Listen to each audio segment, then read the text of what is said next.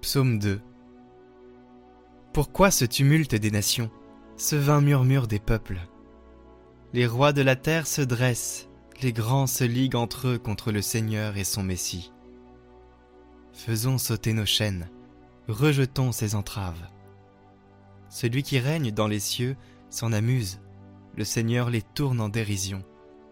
Puis il leur parle avec fureur, et sa colère les épouvante.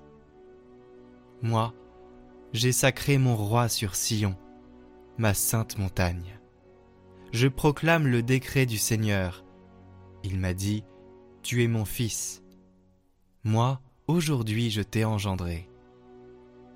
Demande, et je te donne en héritage les nations, pour domaine la terre tout entière. Tu les détruiras de ton sceptre de fer, tu les briseras comme un vase de potier.